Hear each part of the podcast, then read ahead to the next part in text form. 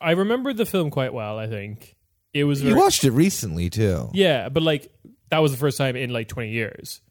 Like it was 20 years ago when I first saw it, and I I remembered it quite well. Although there is one thing that I didn't that I had changed in my head, and I think I talked to you about it in the chat uh, when I when I first watched it.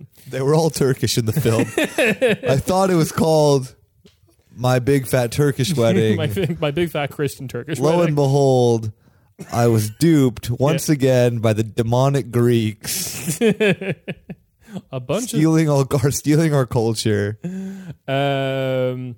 That, that is kind of what I feel like the franchise should have done, rather than my big fat Greek wedding too. It should have like it should have been like my big fat Armenian wedding. We should have just done them all. We should have just done all the white ethnics. Uh, my big fat Irish wedding. just a just a cop wedding. yeah, just it's- hey, if you're a white person that's not Protestant, you get a movie. you get a movie exactly.